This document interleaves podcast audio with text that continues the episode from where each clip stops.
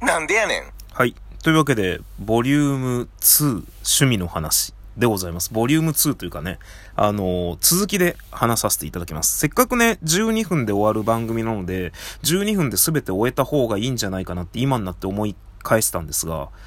もう、撮っちゃったもんは仕方ないということで。なので、あの、多分また話すとね、長くなるんですが、もう今回で、あの、趣味、献血の話は終わりにしたいと思います。えー、ということで、続きの趣味の話をさせていただきます。あの、で、先ほどもちょっと前半で申し上げましたけれども、献血ルームって、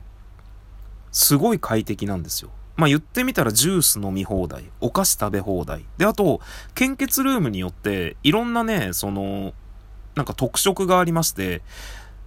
確かね、吉祥寺はね、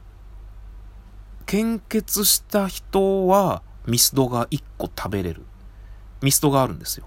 1階かどっかに。で、そっからミスドをもらってきてるので、確かそれが箱に入ってて1つ食べれる。で、池袋、池袋2箇所あるんですけど、で、どっちか忘れちゃったんですが、は、えーっと、確か献血、それ、もうね、献血が終わった人は、アイスが1個食べれる。いわゆる、あの、お菓子ね、ちょっとした、まあ、いわゆるカントリーマーム的なものとか、個そ個包装のお菓子は全員食べれるんです。どこの献血ルームも食べ放題です。バカウケみたいなやつとか。プラスです。吉祥寺は確かドーナツ。まあ、昔の記憶ですけど、ドーナツ。で、池袋のどっこは、どっかは、まあ、アイスが食べれる。っていう感じで、まあ僕、あの、いろんな献血ルーム行くんですよ。やっぱ献血好きなんで。まあもう行けてないんですけど、みたいのがあるんですけど、で、あとはフリーで Wi-Fi 飛んでますし、あの、コンセントも、コンセントのあるね、机もあるので、ものすごく快適なんですよ。もう、で、特にね、秋葉原が多分一番東京でね、新しくできたと思うんですけど、秋葉原 F っていうところなんですけど、そこめちゃくちゃ綺麗で広くて、漫画がめちゃくちゃあるんですよ。もう本当に、朝行ったら夜まで時間潰せるんじゃないか。っていうぐらいのとこなんですが、僕はなんか性格的に、そういうところにどっぷり疲れないというか、まあ当然の権利であるとは思うんですが、献血をした人間の、なんかそういうところに入れないんですね。まあ一応献血が終わった後って、30分ぐらいは休憩していってくださいって言われるので、あの、特に 400ml とかね、抜いた後は言われるので、まあ、ちょっとぼんやりしながら、まあ、ジュースも飲み放題なんで、まあ大体お茶とかね、飲みながら、お菓子ちょっと食べて、まあ僕は帰るんですけど、やっぱね、僕はまあちょっとあんまりこう、うがった目で見るというか、まあ僕は偏見の塊というかね、まあ偏見の塊なんですけど、あんまりこう、まあそういうタイプなんですが、僕が献血ルームに来た時に、もうなんかその、ソファーに座ってお菓子食べてジュース飲んでもうなんか充電め携帯とか充電しててワイワイしてる。まあ一人の人でも二三人組の人でもたまにいるんです。まあたまにとかいるんですけどいるけどいてもうワイワイしてる人が。で僕がまあいわゆる先ほど言ったプロセスですよね。アンケート答えて医師の問診答えて、えー、血液検査クリアして実際の献血をする。で、まあ、献血の時間なんですが、あの、400ml、健康な成人男性であれば、多分、15分とか20分もしないうちに血抜けちゃうんじゃないかな。それで終わります。で、成分献血なんですが、やっぱり一回血を出して戻すので、ちょっと時間がかかります。下手すると、あの、いわゆる本当に献血、針を刺してから、抜くまでが、大げさだけど1時間ぐらいかかる人もいるんじゃないかな。そんなかかんないかな。まあ、結構かかるんですだから成分献血をする場合は、事前に、あの、言われます。お時間かかりますけど大丈夫ですかと。で、どれぐらいかかりますけどお時間ありますかみたいな。で、例えば成分献血をしますってなったら、いわゆる、その、献血ルームに入って、僕がいろいろなものを終えて、クリアして、実際に成分献血をして、この献血のベッドの上から立ち上がって戻ってくるまで1時間以上あるんですよ。1時間以上あるのに、その戻ってきた時に、まだその人たちがお菓子食ってジュース飲んでワイワイしてるのを見ると、なんかとても私はやるせない気持ちになってしまうんですよね。なんていうか、そういう、なんかなみたいな。なんかうまく言えないんです。そういう人たちがやっぱり献血ルームって、まあ、多いですよね。あんまり自分でこういうこと言うのもなんですけど、やっぱり多い。特に広いところは。まあだから特になんですけど、秋葉原のところは多い。本当に多い。そういう人たちが。ずっといる。なんか見ててちょっと、まあね、献血。あとは、献血できなくても、そこを使える権利はもらえるので、まあ例えば僕なんですが、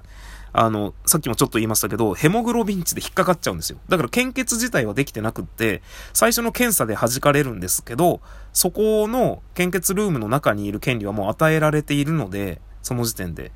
僕は、あの、検査が終わって、弾かれて出てきたら、その広い待合室でお菓子食ってジュース飲んで漫画読んで別にいつまででもいても多分ね、いいんですけど、僕はもう血も抜いてないので、もう僕はそそくさ出てきちゃうんですけど、で、まああんまりね、こういうことを言うとね、あんまりイメージがあんまり良くないですけど、わざと献血できなくすることもできるわけですよ。で、やっぱ最初のアンケートで弾かれると、やっぱちょっと気まずいんで帰らないといけないんですけど、その血液検査で弾かれる方法っていうのが、さっきもちょっと言いましたけど、めちゃくちゃこってりした食べ物食べて、あの、検査すると、弾かれるんですよ。油が、血液中に油が入り、入りすぎちゃってて。で、そうすると、まあその後多分2、3時間ぐらいできないんですよね。まあ結局その日諦めるとか、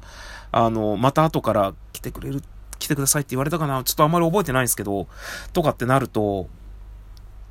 なんかね、そこで弾かれるんですけど、弾かれるように仕向けれるって言えば仕向けれるんですよ。そしたらもう中使いたい放題なんですよ。休憩室が。で僕一回見たのがもうほんとこれ嫌だったんですけど、おじちゃんですね。あのー、おじちゃんが、別にそんなの、あの、検査結果こう言われて、あ、ちょっと今、なんかね、血液から油が結構出てて使えないんで、みたいな、ほんと申し訳ありませんね、みたいになったら、ああ、そうですか、で終わればいいのに、なんかやたらでかい声で、ああ、ダメなの？俺今日できないの？献血って、みたいなことをやたらでかい声でアピールしてる人がいて、その人、ずっといましたね。僕、ちょうどね、あの、その時同じ検査をしてて、で、あの、で、僕は多分その日成分献血だったんで、一回待合室戻って、成分献血多分また、それこそ1時間ぐらいかなわかんないけど、して、出てきたら、そのおじさんは、あの、なんかめちゃくちゃいろんなもん充電してましたね。休憩室で。もうなんかパソコンとか充電しても、ノーパソとかね、充電してたので、なんか、なんかなーっていう、なんか、なんかな、なんかなっていう気分になりますよね。そういう人を見てしまうと。で、まあ、その話でちょっと思い出したの時間全然ないんですけど、あの、ちょっと言いたいのは、その昔僕はあの、セブンイレブンでコーヒー買った時に、あの今ってどうなってるかわかんないですけど、それこそ5、6年前、もっと前かな、7、8年前とかってあの、L サイズ、あの、M サイズだっけ？要は小さいサイズ買っても、大きいサイズのコーヒーのボタンを押したらギリギリ入るみたいなのがあったんですよね。でももちろん僕は性格的にそういうのができないんですけど、で、ある日ね、えー、早朝のセブンに行った時に、まあ、コーヒーマシーンが2台あったんですけど、こう、おばちゃんが、まあ僕の先にそれを買って、カップ買って、コーヒーマシンの方行ったんですよ。だけどなんか、全然、なんか入れようとしてないんですよね、コーヒーを。コーヒー全然入れねえなと思って。で、俺その後お会計して、こうカップ持って、行ったんですけど、なんか全然入れようとしてないんですよ。なんで全然入れんのやこいつって思いながら、コーヒーマシンはね、確か3台ぐらいあったんで、空いてるんですけど、で、まあいいやと思って、俺がカップ置いて、普通にコーヒー入れて、で、ずっと横向いてて、で、そしたらまあおばちゃんがカップ入れて、こう、コーヒー入れてたんですよ。で、なんかもうその挙動がおや、おかしかったんで、やっぱ気になるじゃないですか。で、見てたら、こう、コーヒー入れるところ横目で見てたら、やっぱりあの小さいカップなのに、大きい方のボタンを押してるんですよ。で、まあ僕はそういう時別にあの強く何かを言うタイプの人間ではないんですけど、マジかっていう顔が出ちゃったんですよね。で、マジかっていう顔が出ちゃって、その人を見ちゃったんですよ。そのおばちゃんを。まあ、そしたら大きい声で、ああ、なんか間違えてボタン押しちゃったわ、みたいな。間違えちゃったけど大丈夫かしらみたいなことを言い始めて、まあ、結局そのままね、その人は多分帰ったと思うんですけど、僕なんか怖かったんで、すぐあの、離れましたけどっていう、あの、余計な話をしつつ、まあ、献血ね。俺なんだろう、献血の話なんかできてたかな。まあ、でも、あと1分30秒ぐらいしかないんですけれども、まあ、献血、すごくいいと思います。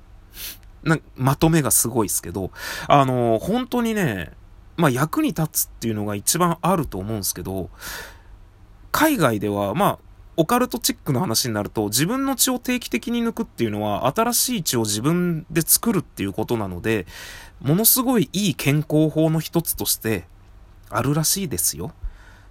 っていうのもありますし、あ、あと一番大事なこと言うの忘れてた。あの、献血すると、自分の血液の成分の結果を送ってきてくれます。それって、ざっくり言うと、健康診断でやってることと同じなんですよ。なので、健康診断いらずというか、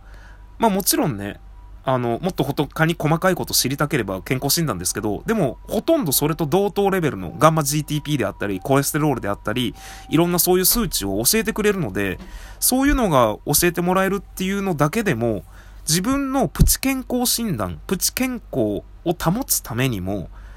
僕はもうほんと献血をね、押していきたいです。もう最初にね、別に献血を押す放送じゃなくって、これは趣味の話だって言いましたけど、献血を押していきたいと思います。なので、まあ別に強要はしないですけど、なんかそういう世界もあるんだなと。ちょっと楽しいと思います、献血。ただもちろんね、その後激しい運動とかしちゃダメですし、あの、人によってはね、結構倒れちゃったりする人もいるので、まあそういう人は気をつけながらっていう感じで、え私のボリューム11後編終わります。さようなら。